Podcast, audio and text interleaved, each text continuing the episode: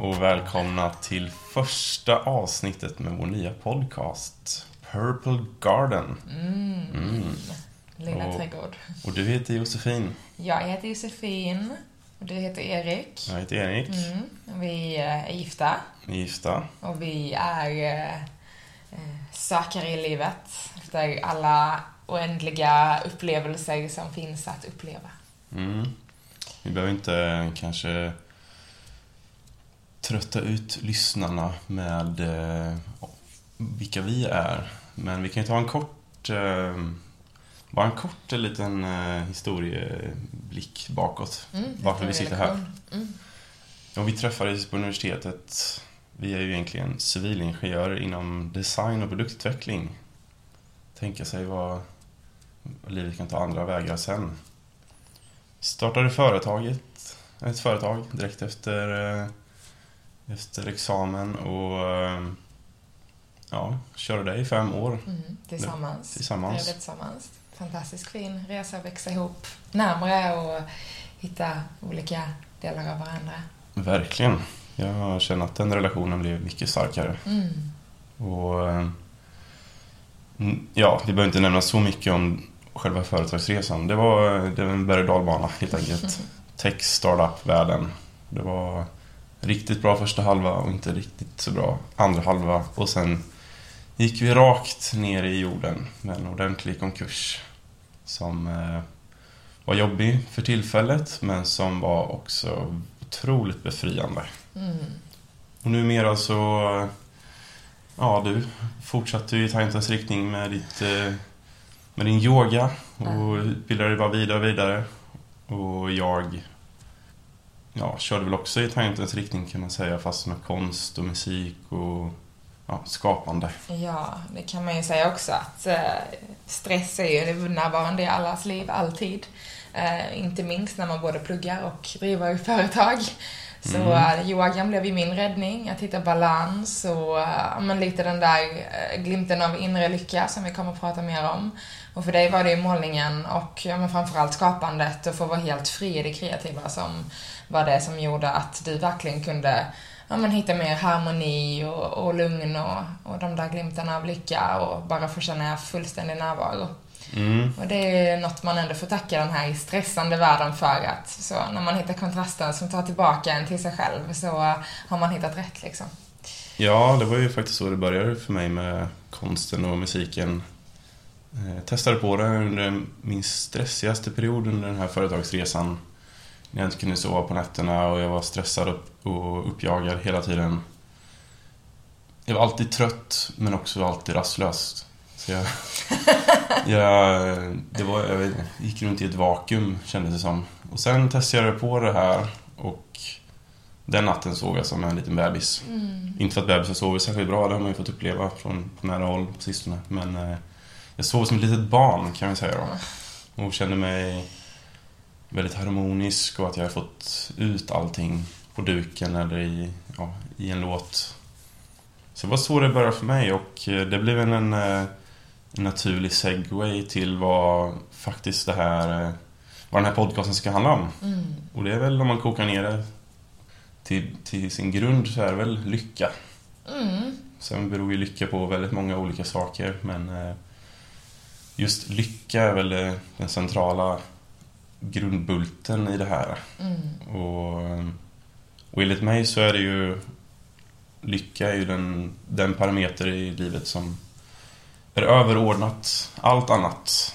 Det finns ingenting som spelar roll om man inte har den parametern på plats. Mm. Men vad betyder egentligen lycka för dig då? Hur, hur landar du i lycka? Vad, vad är det liksom? Det är materiellt? Är det, ja, det kan vara så många olika delar tänker jag som kan påverka lycka. Men om du ska gå in i kärnan för dig? Mm. Alltså för mig handlar det väl om att känna harmoni och glädje i vardagen, skulle jag säga. De där små stunderna typ. Ja, väl att vardagen överlag, att den liksom... Man kan ju vara otroligt lycklig när man åker iväg till eh, Maldiverna några veckor och, i november liksom. Eller vad som helst, man åker iväg på sommaren några veckor och har det otroligt bra. Men för mig handlar det om mer hela året, hela, hela tillvaron. Att man har en, en hög, hög lägstanivå i humöret, så att säga. att man känner liksom att vardagen är stimulerande och givande och harmoni och glädje Mm. i kombination. Och det kan man ju finna på många olika sätt, men... eh, Mm, just det där med att man känner att när man kliver upp på morgonen att, ja men nice, det här... Ännu en dag att vara vid liv, vad kul! Så typ inte ha lika höga toppar och dalar utan mer att det är jämn, konstant toppnivå. Men för mig är det så, Ah. balansen måste ju finnas där. För jag tänker så här, om jag åker på en resa, då är det så här, shit vad nice, det är livet och högt upp, topp, topp, topp liksom. Eh, men det är ju inte den där vardagsgrejen som du pratade om. Mm, Men nej, det är ju en otroligt hög topp av lycka. I'm all for eh, toppar också. Det ska veta. Det är, livet behöver sina toppar ibland. Mm. Sen kan det vara bra med dalar också för att liksom uppskatta topparna ännu mer. Det var väl framförallt den största lärdomen från företagsresan att vi var, det var ju verkligen en berg och dalbana. Mm, verkligen. Det var, vi hade höga toppar men en hel del djupa dalar också. Ja. Och det var där man verkligen... eh, Ja, de kontrasterna gjorde att man verkligen uppskattade tillvaron på ett helt annat sätt. Uppskattade topparna. Så varje gång det var en, man upplevde något bra så kändes det som att man verkligen njöt av det på ett helt annat sätt Mm. efter det. Det känns också som att Dalarna nu, liksom, kanske inte för tre, fyra år sedan, då var ju en dal liksom, en tråkig grej att vara i. Men nu känns det som att så, även fast det är jobbigt så vet man att det finns en lärdom där någonstans. Det finns någonting som ska integreras eller marineras eller bara få landa i. Det är ju så, om man alltid är i toppar och alltid är toppen hela tiden, då eh, får man inte kontrasterna. Det är väl det bästa med Sverige liksom. Sommaren just nu är ju ja, helt fantastisk. Ja, otrolig. Framförallt den här sommaren skulle jag vilja flika in. Jag, eh, jag fick en, eh, en konstig uppenbarelse redan på nyårsdagen, alltså första dagen på året. När eh, ja, jag var sliten som en, eh, som en påse skridskor helt enkelt, som många andra på nyårsdagen. Och skulle stå och duscha bort det förra året. Och duscha bort gårdagen, inte minst. Och då fick jag någon konstig uppenbarelse att Wow, det här året kommer bli något alldeles extra. Det, jag kan inte riktigt förklara men det var Kände att nu, nu ska vi inte börja flumma iväg och prata om energier och så här än. Men Det kommer, det it kom- will come. Ja, det tvivlar jag inte det minsta på. Eh, Men jag kände någon konstig kraft där att eh, det här året kommer vara en, ett frigörande år. Ett, ett år när men pandemin kom ju och ställde allting upp och ner. På gott och ont. Mycket gott också, vill jag tillägga. Eh, men det var väldigt... Eh, de rörde om i grytan ordentligt. De här små viruskamraterna. Eh, och 2022, alltså förra året, då tror jag väldigt många sökte efter sitt nya jag. Inklusive mig själv. Men också att det året blev ganska tungt för att man var djupt inne i sig själv och letade och sökte. Men att eh, nu har mycket landat på plats för många och att nu sker frigörelsen. Nu vill människor göra saker som de mår bra av, saker som de brinner för. Så det, jag tror det är många som blir frigjorda och som följer sina passioner det här året. Mm. Jag kände också att det här kommer bli Summer of Love 2.0. Och det kände jag redan i, januari då. Och det känner jag att det, just nu att det, det var en eh, korrekt eh, iakttagelse som eh, jag lyckades göra då. För att den här sommaren har ju Ja, utöver vädret som har varit fantastiskt så känner jag verkligen att det, Det lever ju så mycket. Ja. Det är så levande. det är som att folk svävar en decimeter över marken. Det är så frihetligt och kärleksfullt och glädjerikt och... Ja, en otroligt, otroligt fin sommar. Mm. Och det är så kul, jag som är inne i astrologivärlden. Det Va? är så Är du? många... Va? Inte skulle jag? Men det är så många astrologer som har sett då, som då hur stjärnorna står och planeterna, om det är något som man tror på och tycker är spännande. Men det är flera astrologer som har sagt att det är Summer of Love. Eh, att det är en passionens sommar eh, och en glädjens sommar som får ta plats. Mm. Så det- 1967, 2.0. Mm. 2023. Vi lever i eh, the second coming of flower power. Helt enkelt. Mm. Vi kommer se tillbaks på 2023 som ett eh, helt otroligt år. Mm. Och våra, våra barn och barnbarn kommer prata om den här, eh, den här perioden, 20-talet, när allting sprudlade. Ooh. Ja, det är jag övertygad om. Ja. Ja, det låter ju härligt. Det är kanske denna sommaren som lycka blir det väsentliga för alla. Liksom. Att det är så. Men lyckan behöver inte bara vara den där semestern. För vem vill åka från Sverige när den är som allra bäst liksom, den här sommaren? Kanske man känner så, men lyckan är den där kaffen ute i solen, glassen på torget. Ja, Mm. Njutning, eh, alltså små njutningsmoment i vardagen. mm, små nuggets liksom. Precis, och det tror jag vi kommer kanske ha ett eh, separat avsnitt om. Om just nuggets. Det finns så många nuggets man kan, eh, man kan hitta i vardagen. Mm, verkligen. Och eh, de här nuggetsen har ju verkligen blivit som verktyg för oss att hela tiden ja, men komma tillbaks liksom. Och, och tillåta sig att bara få vara. Och för mig tror jag mycket det här varandet, att få landa verkligen i närvaron och i varandet. Inte att bara sitta rakt upp och ner, men att så tillåta mig att få landa på mattan eller bara få ta en stund och sitta ute i solen och njuta eller Eh, jag vet inte, det är just den här närvaron som jag tror ger mig otroligt mycket lycka.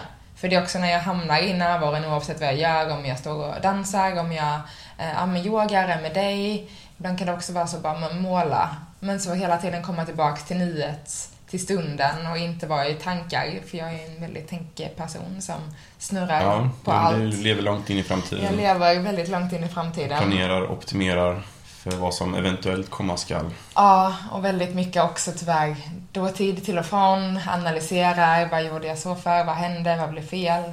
Så Mm. de där stunderna av närvaro som faktiskt blir fler och fler för var dag som går, tycker jag ändå. I perioder såklart. Det känns ändå som att det är där den lyckan hamnar för mig liksom. Mm. Och att bara få skapa, skapa det livet där närvaron får vara närvarande. Det är Mm. helt sjukt om jag tittar tillbaks, bara några år tillbaks, hur jag verkligen levde i, i framtiden och fortfarande gör mycket liksom, hela tiden planerande och jag tror att det är väldigt många som är där. Men jag tycker också att jag känner ett skifte, både hos vänner och bekanta som Ah, börja förstå det där, förstå fel ord, men liksom bara börja känna alltså, vad det faktiskt gör med en att få landa lite mer i närvaro. Mm. Ja, du, du nämnde ju målning där i förbifarten också och nu är kanske jag är part i målet här eftersom jag själv älskar att måla. Det är kanske det roligaste jag vet. Men just det där med, att, just med närvaron vid duken. För när man, när man står där och kastar färg på en duk då, då slutar allt annat existera.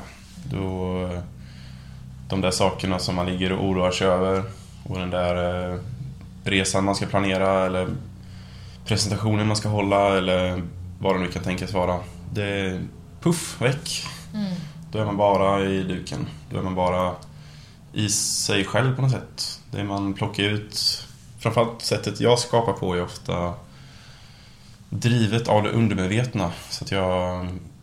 Det är de roligaste tavlorna att göra när man inte har någon plan från början utan man, man bara börjar ösa på. Man kanske sätter på en bra låt, dansmålar lite och sen ser vart det leder. Och då är man verkligen i stunden. Då, då, då kan man flyta iväg i flera timmar. Ja, nu säger jag man, men, Du kan definitivt göra men det. man kanske kan flyta iväg en timme. Mm. Och då töm, det är som att när man jobbar på det här sättet med det undervetna så är det som att det automatiskt blir en frigörelse. Att det frustration och ångest, stress, allt annat eh, trist i livet. Det är som att det kommer ut på duken. Och sen eh, känner man att axlarna lättar efter det. Och det som finns kvar på insidan är ju då den där liksom lätta stunden, lyckan, glimten av harmoni. Mm. Precis. Och nu behöver ju inte det handla om målning. Det kan ju vara precis vad som helst. Men jag tror just kreativitet är en, ja, en grundbult för att känna glädje och harmoni i vardagen på något sätt. Jag tror att det här känns som att vi borde göra ett separat avsnitt om och faktiskt eh, undersöka lite och läsa på lite. Men eh, just att eh, få vara kreativ, att få, liksom, få utlopp för sina känslor och tankar och få uttryck för det. Och det fria skapandet. Jag tror verkligen att det är ett sätt att bli harmonisk och känna glädje och i slutändan vara lycklig. Mm. Ja, för det känns också som att men vi måste ju för att få den här liksom, vad blir det, serotoninboosten av det här lyckohormonet liksom. Så är det verkligen viktigt att, att få, eller jag tror att den där kreativa biten av det verkligen påverkar delar av hjärnan som gör att, ja men att vi får det här liksom lyckoruset så att säga. Inte för att det kanske blir på det sättet men, eh, men det känns som kreativitet är en så himla viktig del. Det kan jag märka när jag liksom men nu för tiden när jag yogar, eh, det är ju knappt så att jag gör yogapositioner längre utan det är mer som en flytande dans. Jag har ingen aning om vad som ska komma efter det andra. Eh, men det ger en otrolig eh, ja, men glädje i kroppen liksom. Till skillnad från när jag ställer mig och står i typ yogapositioner bara och andas för då för mig funkar typ inte det längre. Jag hamnar så mycket i hjärnan. Men just att för mig i alla fall att ta mig ner i kroppen eh, för att det är där jag kan vara närvarande. Är jag i mina tankar så försvinner jag någon annanstans. Liksom. Och vi har ju det här otroliga, kraftfulla liksom, verktyget, vår hjärna, som är helt otroligt. Men eh, jag tror också att det kan hämma mycket av det här, ja men liksom den här inre lyckan. Mm. Därför tycker jag, vi kombinerar ju ibland våra passioner med Ja, vi börjar med ett eh, yogapass eller en, ja, det kan också vara en dans. frigörande dans eller ja, någonting som har med rörelse att göra i alla fall. Och sen så övergår vi till att måla efter det. Det är en otroligt fin kombo. Mm. Man blir så frigjord och grundad och mjuk i kroppen. Och sen går man till duken och blir frigjord uppe i bollen också. Ja, verkligen. Så det är väl, det är väl lite det också om man ska prata om lycka och harmoni. Att det, det är tre komponenter som behöver tillgodoses.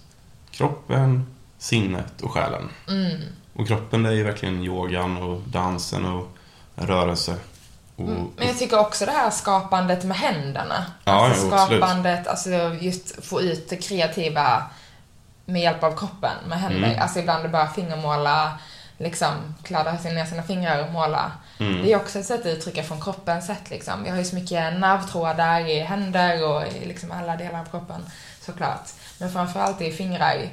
Så jag tror också att så den, och, och beröring allmänt gör ju en eh, oxytocin-släpp eh, som också är ett, ett positivt lyckohormon. Oxy, vad heter det så? Oxytocin. Oxytocin. Mm. Eh, till exempel... Den är med på Mount Rushmore av eh, lyckohormoner. Ja, precis. Vilka har vi? Är det, endorfin känns ju given där. Det är endorfiner. Serotonin. Serotonin. Dopamin. Och sen vad heter det sa Oxytocin. Ja, det är de fyra kanske då. Det är de fyra. Yes. Ja. Eh, och oxytocin är då framförallt den här eh, hormonet som släpps, eh, eller som tillverkas och släpps ut i kroppen, till exempel vid beröring. Så beröring blir en jätteviktig del. Mm. Mm. Mm. lite på dig. Mm. Klappade på mig. um, så jag tror också att verkligen så, man kunna nyttja det och att skapa till exempel uh, med, ja men måla med fingrar. Jag tror också så, alltså, jag, jag älskar att laga mat. Sen skulle jag inte säga att matlagning är min största passion, men jag har så många vänner som liksom blir helt in i stunden av att laga mat. Ja, det, det tror jag är, många känner igen sig det, och det är också det är med händer och fingrar. Ja, och kreativitet så det bara sjunger om det. Ja, verkligen. Alltså så, jag menar, när lagade vi mat efter ett recept senast? Liksom. Nej, det är inte så kul. Nej, matlagning kan bli ganska tråkigt då. Men att kanske skapa sitt egna och utforska och, och ibland blir det liksom halvgott och ibland blir det så wow. Men mm. Eh, för mig är mat fortfarande mat. Det är typ det bästa som finns. Ja, du, du gillar mat. Jag gillar mat. Mm.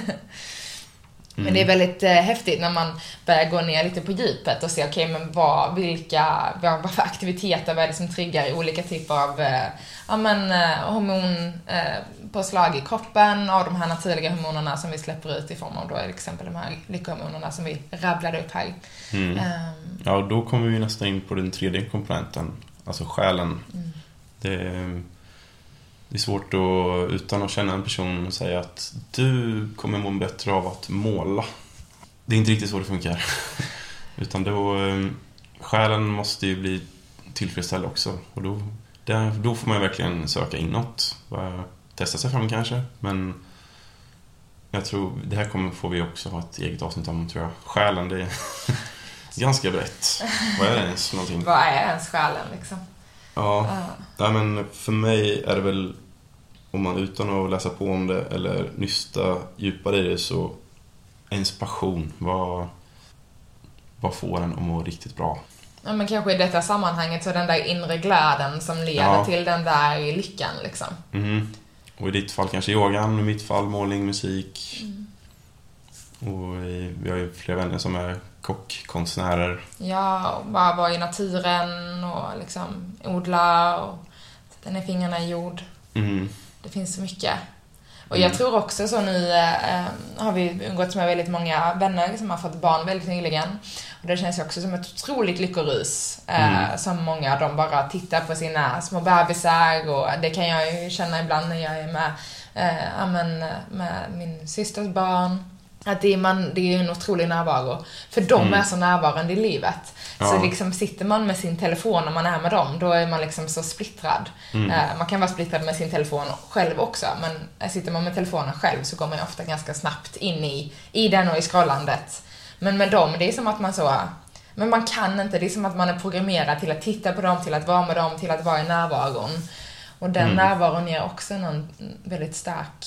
Ja, vi såg ju senast igår när vi var på middag hos eh, goda vänner som precis har fått barn. Mm. Och de har ju upplevt en total egodöd kan man säga.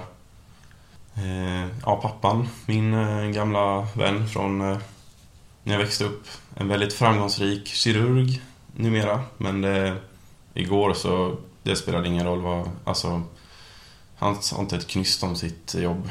Där var bara blicken fokuserad på sin lilla son. Mm. Och det var det enda som betydde någonting. Och jag har aldrig, aldrig sett honom så lycklig. Mm. Det var liksom, han svävar en decimeter över marken. Ja, verkligen. Så det, det finns, eh, finns många olika sätt att nå, nå fram dit. Ja, och det känns som någonstans, någonstans att men närvaron är det som drar en inåt liksom, till den där lyckan. Tittar man allmänt inom eh, ja, men buddhismen och yogans värld som jag är ganska involverad i.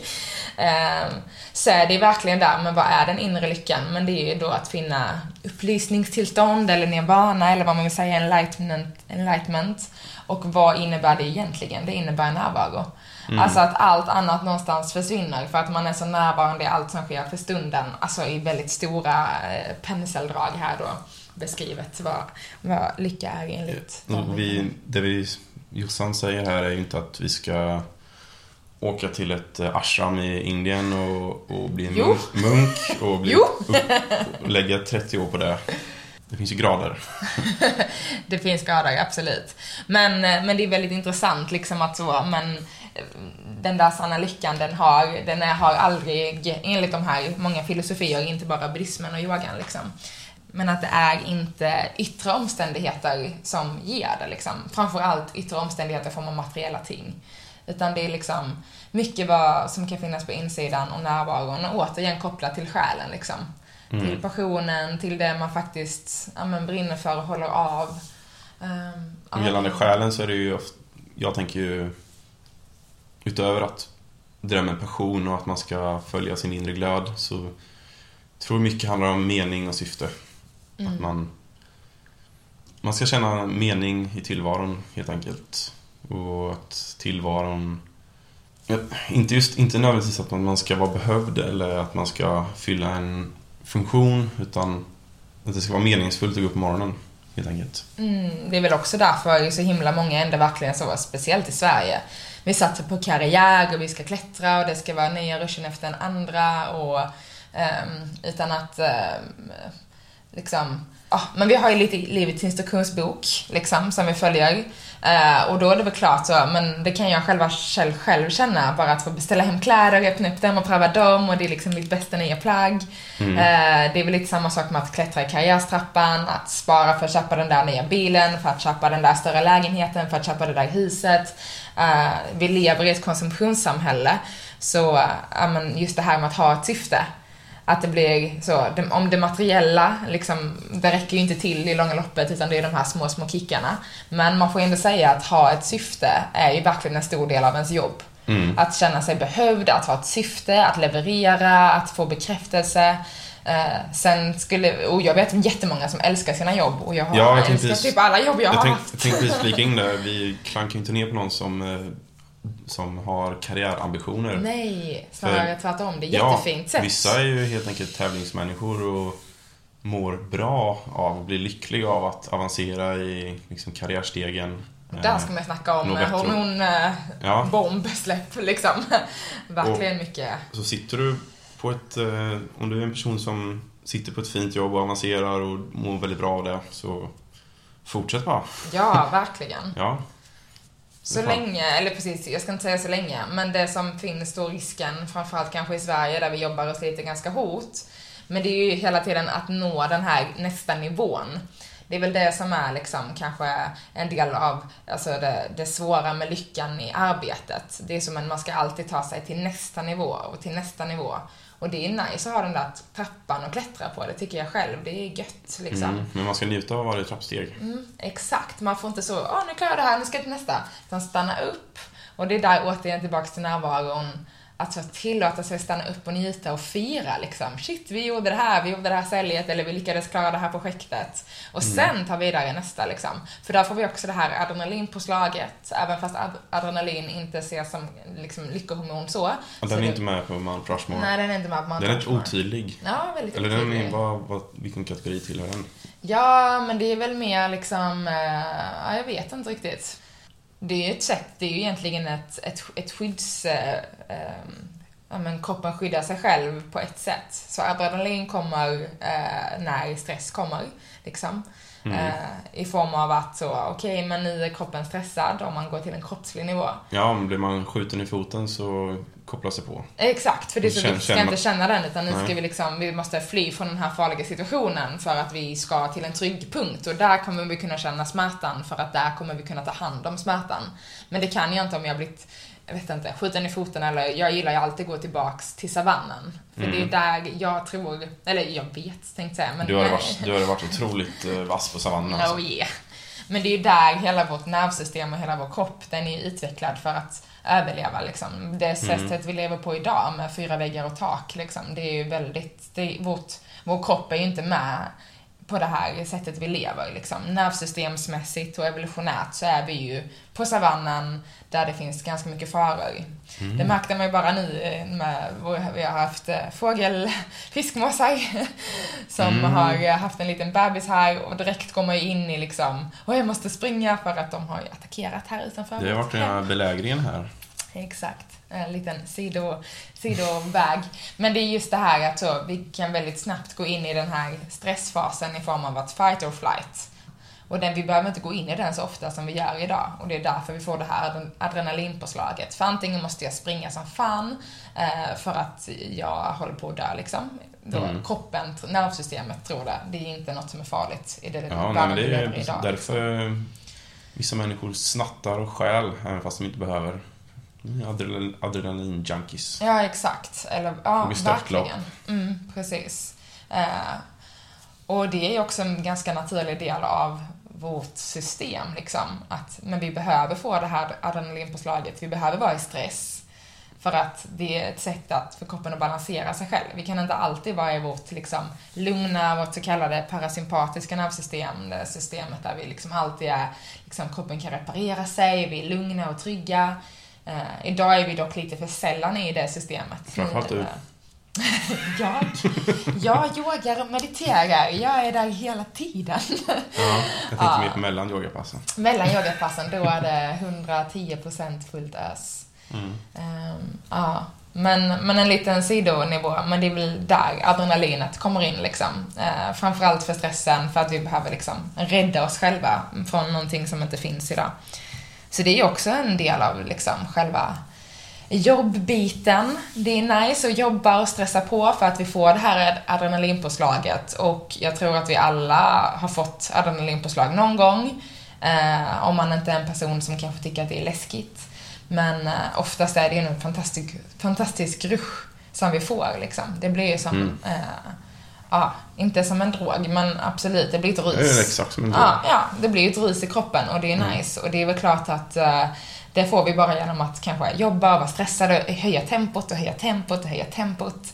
Men om vi inte hittar den där närvaron i vårt tempo och tar de där pauserna så tror jag lyckan blir lite sekundär. Och den här, det här ruset, eh, som också kan kännas som eufori för många, kan jag tänka mig. Men det är liksom det som får ta över. Och eufori och lycka, är det liksom samma sak? Ja, jag skulle säga att eufori är en förgrening av lycka. Mm. Om man säger lycka... Nu har inte jag läst vetenskapen bakom här, men jag känner att lycka kan delas in i den här vardagliga eh, harmoniska tillvaron. Liksom den beständiga lyckan. Och sen har vi de här ja, kortsiktiga lyckorusen, som är en annan förgrening. Mm. Alltså eufori. Mm. Så man kan... eh, Ja, man kan tillskansa sig det på många olika sätt. Föda ett barn. Ta en drog. Det är liksom... ett barn! Ja, okej. Casual! Nej, men gå på en riktigt ösig rockkonsert kanske, om man gillar rock. Ja, och man får väl säga att föda barn, nu har jag inte gjort det själv, men det är ju en typ av, eh, om man, eller de, eh, det lilla jag har läst med väldigt stor eh, parentes för att jag inte har fött själv. Men det är väl eh, liksom om man gör det naturligt med liksom så lite bedövning som möjligt och bedövande medel så ska det väl vara en helt otrolig eh, Eh, ja, men det eftersom det släpps ut så mycket hormoner för att vi inte ska känna smärtan på det sättet så ska, är det väl ett otroligt rus för Mm. kroppen. Liksom. Det är väl också något man gör två, tre, fyra gånger i livet. Ja, En kanske ibland då, för män ingen. kanske, kanske ett dåligt exempel. Ja. Men i alla fall kort, kortsiktiga, Kortsiktiga. ly, kortsiktiga lyckorus. Ja, men verkligen. Men det kan jag känna typ också bara så, alltså frigörande dans för mig har ju varit, alltså där snackar vi med eufori. För, Mm. min, för min del, för min kropp liksom. Alltså helt i stunden, helt i kroppen. Det är så, finns inget annat än musik och rytm och toner och rörelser som jag knappt kan styra över för att kroppen vet så lätt hur den vill röra sig liksom. Mm. Det blir ett otroligt eh, ja, euforipåslag för mig vid många tillfällen när jag tillåter mig att gå hela vägen in, all in. All in. Mm. Mm. Och på tal om den här eh, treenigheten med kropp, sinne och själ så kan vi ju nästan nu säga att det kommer bli ett avsnitt när vi debatterar kropp versus sinne. Oh yes. Det har vi redan gjort lite. Ja. Jag hävdar bestämt att eh, det mänskliga sinnet är det mest fascinerande som vi någonsin har upptäckt. Det är lika oändligt som universum självt. Och så hävdar du att kroppen är minsann minst lika häftig. Jajamän. Men jag tror ändå som du har sagt under avsnittet att kombinationen kropp, sinne, själ är det som liksom Mm. skapar... Och det tråkiga ordet balans. Inte, inte ett av mina favoritord. Jag har aldrig gillat balans, men eh, jag har väl kommit till någon form av insikt att det är ganska bra med balans mellan de tre. Ja. Och det är ju samma sak med lycka, det är inte något som är ständigt liksom. Alltså det är inte som att vi alla är buddhas och går runt och är i ständig lycka. För jag tror också, om man någonstans upplever lycka konstant, men då är man liksom någon annanstans. Mm. Eh, då är man inte på jordelivet på det sättet liksom. Det är också en kraftfull, eh, en kraftfull upplevelse med de här eh, korta lyckorusen. Mm. Du vet, ett exempel är ju, jag, jag anordnar målningsevent, co-creations, när ja, 100-200 personer samlas och målar tillsammans på en stor duk.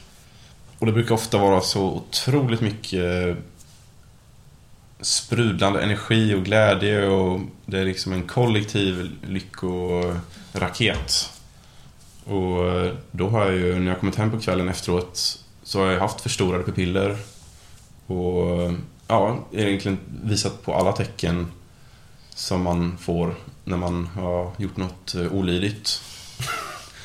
Eh, Men helt på liksom, helt utan tillsatser så att säga. Så har jag varit hög, alltså när jag kommit hem. Ja, du har haft de här eh, liksom riktigt stora påslagen av de här lyckohormonerna.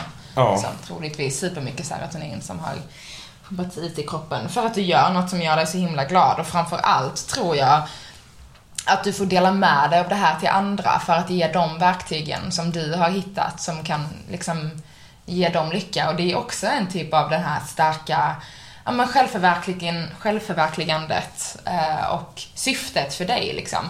Syftet för dig just nu tror jag inte är bara att måla utan att få sprida det här verktyget och den glädjen det har gett till dig till andra och att du verkligen får se det och få tillbaks det.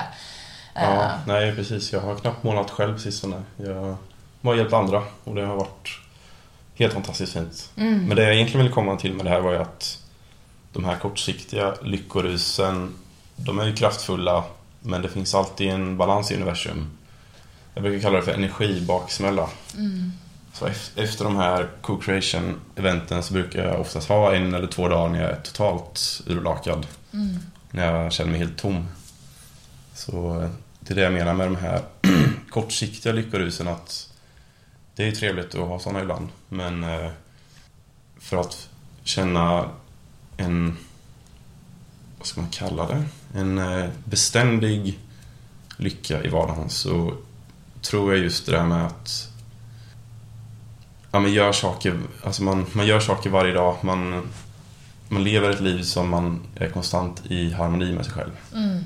Man, man kan ju absolut lägga till sådana här kortsiktiga lyckorus ibland, det är ju kul. Men man ska nog inte bygga en tillvaro på det. Nej. Då kommer man ha många tomma dagar. Ja, men jag tänker också där, typ, det är kanske lätt för oss att sitta och säga att leva ett liv som gör, gör en för harmoni. Ehm, jag tror vi är väldigt bra på det tillsammans. Mm. Eh, men jag tänker, har vi några, eller så har du några tips liksom för en, någon som har barn och inte får ihop livet och det är jobba och det är natta och det är vecka och det är köra till dagis och till hobbys och det är knappt så att man har fem minuter till sig själv liksom. Ehm, mitt tips är ju alltid så, hitta en tid på dagen där du har i alla fall fem minuter till dig själv. För det går att hitta, det går alltid att lägga undan telefonen. Om man tittar på hur mycket skärmtid man har så finns det 5, 10, 60 minuter att hitta om dagen. Um, den tar jag också, det är också en sak, mini-parentes till här. Um, om man inte har sett The Social Dilemma på Netflix, den heter så va? Mm, ja, Så är det verkligen något jag kan rekommendera och där går de verkligen in i hur alla appar som vi använder dagligen, framförallt sociala medier, eh, hur mycket de faktiskt är designade för att ge den här, det här serotoninpåslaget. Eller jag minns inte exakt vilket, men det är ett av de här lyckohormonerna som de är, dopamin, Mm. dopamin. ehm, som de är designade för att vi ska eh, släppa ut i kroppen, vilket gör att vi vill komma tillbaka till appen, vi vill komma tillbaka, så vi är ju deras produkt. Ja, så en Mm. apputvecklare, det är drug dealers, Drug dealers. kan man, kan man säga. Ja. Men, Ja. eh, men det är ju verkligen en, en eh, dokumentär att eh, rekommendera och också just det här med att så, jag förstår att vi vill sitta med telefonen för jag sitter med min telefon väldigt mycket mer än vad jag önskar och än vad jag egentligen vill. Men jag vet ju att det gör det där påslaget och sen plockar jag upp den igen fem minuter efter jag lagt ner den och det tror jag vi alla är slavar under. Så det är väl att hitta något annat i vardagen kanske som kan ge det där lilla eh, liksom, dopaminpåslaget istället för telefonen. Mm. Ja, kanske Ja. dansa, måla. eh, Precis, och du bad ju om några tips och jag kan ju inte riktigt relatera till någon, eh, till en småbarnsförälder eftersom jag inte är det själv. Men eh, jag skulle ju säga, gör saker tillsammans. Alltså, Mm. nu kommer jag in på målningen, men det kan vara precis vad som helst. Alltså, ni kan kanske måla en tavla tillsammans, men det kan ju också vara, ni lagar maten tillsammans. Även med barnen, låt dem vara med. Inkludera. Inkludera och känna att ni är ett team liksom. Mm. Och ja, men jag tror överlag göra saker tillsammans. Och göra saker man mår bra av. Kanske hålla sig borta från skärmar. Vi har ju, sen vi flyttade nu till Gröndal så bestämde vi oss för att inte ha någon TV. Och det var ju ett väldigt lyckat Mm. drag. Fantastiskt. Vi var ju junkies som kollade på TV till lunch och middag och vi var ju fastnade alltid framför burken. Pratade inte med varandra för att ah, jag är lite trött idag, ska vi kolla på TV? Ja, vi kollar på Ja. en serie. Och sen fastnar man där. Japp. Och sen Så- kanske man har så en man middag i veckan som Och man så- så. Ja men det är en verklighetsflykt också. Man, nu är det lite kämpigt i tillvaron. Nu flyr jag in till eh, Big Bang Theory. För där, i den världen så är det alltid så glatt och roligt. Ja, exakt. Man flyr liksom. Och det tycker jag man kan få tillåta sig att göra. Jag älskar att läsa Absolut. böcker, jag älskar att fly in i andras världar. Ja, Speciellt när det är lite extra jobbigt i livet, då är det ännu göttigare. men så länge det är en flykt och inte verkligheten blir en flykt. Exakt. För det är också det som är så lätt. Och Mm. det är väl också så, apropå det, men hela tiden att så tillåta sig att så, men man måste inte alltid eh, göra allt det där som gör en så lycklig hela tiden, utan att man kan få ta sina pauser till och från och verkligheten och skala på telefonen. Balansen liksom. Balansen i allt. Mm. För det är kanske just det, om jag har yogat och varit jättehappy eller vi har målat tillsammans. Ja men då är det ganska gött för då är man ganska så hög på energi och glädje och Mm. lycka. Och då är det ganska gött att få smälta ner i soffan och skala lite och dra ner sig igen. Mm. Till exempel. Ja, nej men... eh, Ta promenader. Ja, komma, ut, alltså natur och även om man bor i stan så bara luft och se något annat liksom. Ja, men bara överlag rörelse. Alltså Ja. jag, perioden jag inte tränar så går jag ner mig. Så enkelt är det. Mm. Och det är också ett jättehärligt påslag av hormonutsläpp när vi tränar. Mm. Mm. Men, eh, men se ifall du eh, kommer på liksom, okej vad betyder det för mig? Vad, vad kan jag få in i vardagen? Speciellt om du känner att du vill ha en förändring. För jag vet att det är många som vill, men som man inte gör något åt det liksom. Och Mm. det ska man inte hugga ner sig själv för. Men om du vill, så liksom ta tillfället och säga okej, men vad är det jag kan göra fem minuter? Ja, var lite mer egoistisk. Ja, alltså det ska ju alltid vara så fult att vara egoistisk, men eh, man, man ska vara snäll mot sig själv. Göra, inte bara säga ja till alla andra, utan ibland säga nej till andra och säga ja till sig själv. Verkligen, visst är det så. Och det var en ganska kul, eh, eller kul, men det var ganska länge sedan som jag ställde en fråga till dig. Eh, Ska se, ja men faktiskt september 2021. Oj. Ehm, Så ungefär ett halvår efter, som, efter vi har lagt ner vårt bolag. Mm. Ehm, och då ställde jag frågan, vi pratade väl om lycka på något sätt. Så sa jag, vad är lycka Erik? Och du svarade så fint. Det är när man är upprymd utan anledning. Ja, det var ju smart sagt. Ah, Ibland, ibland så. ibland får det till det. Ja, nej, men det, det ligger mycket i det. Jag, mm, jag känner just nu att jag är på en väldigt bra plats. Jag, ibland kan jag bara känna mig upprymd utan att förstå varför. Och det är just, tror jag, lyckan i vardagen som gör att du har den där liksom, glädjen och lyckan och energin som, Mm. som gör dig upprymd. Ja. Jag tror senaste tre, fyra åren så har jag nog mer och mer känt att meningen, meningen med livet, för det har, det har ju debatterats i, i millennium. Eh, och det finns ju oändligt många sätt att, att tolka det på. Men eh, för mig så är det väldigt enkelt. Det är att hitta saker man älskar att göra och göra det så ofta man kan. Mm. Och det behöver inte vara så mycket svårare än så. Nej. Jag känner att de orden får väldigt gärna avrunda, avrunda det här samtalet. Mm, det var väldigt trevligt. Ja, det väldigt kanske blir ett eh, avsnitt två också. Ja. Vi får se lite hur det här artar sig. Vi, som sagt, lycka är väl någon form av grundbult i det här. Sen är det ju oändligt många vägar som kan leda dit. Jag tror att det kommer vara en... Vi kommer ha en, en kombination av att... Eh, I och med att vi båda jobbar i lyckobranschen kan man väl säga. Du via yoga. Du skapar har- harmoni via yoga och jag skapar det via målning och musik och det, Upplevelser. upplevelser. Och att, så jag tror det kommer väl vara en kombination av handfasta tips i vardagen och eh, kryddat med lite filosofiska utsvävningar. Verkligen. Och Och- något litet vetenskapligt här och där. Ja, och som sagt kropp, sinne, själ. Vad, hur de hör ihop. Vad är det egentligen? Vad är det egentligen? Precis. Och, ehm, mm, vi får se, vi kanske tar in någon gäst en gång. Någon vi tycker... Någon, en förebild inom att eh, leva ett lyckligt liv kanske. Mm. Precis. Mm, ska, vi, ska vi tacka för oss? för Vi tackar för oss för den här gången och så hoppas vi att ni eh, tyckte att det här var ett intressant samtal.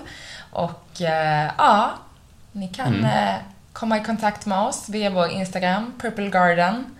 Eh, och eh, så hörs vi vidare därifrån. Mm. Och, Ja, eh, kom gärna med feedback och saker som ni hade tyckt var intressant att lyfta. Eller kanske någon gäst ni vill, skulle vilja höra mer om. Eller ja. Ni, ni hittar oss säkert eh, lite social media universe någonstans.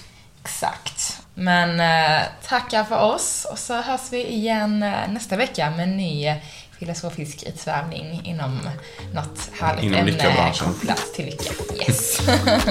Ta hand om er. Ja, ha det så fint. Mm. Puss och kram. Puss och kram.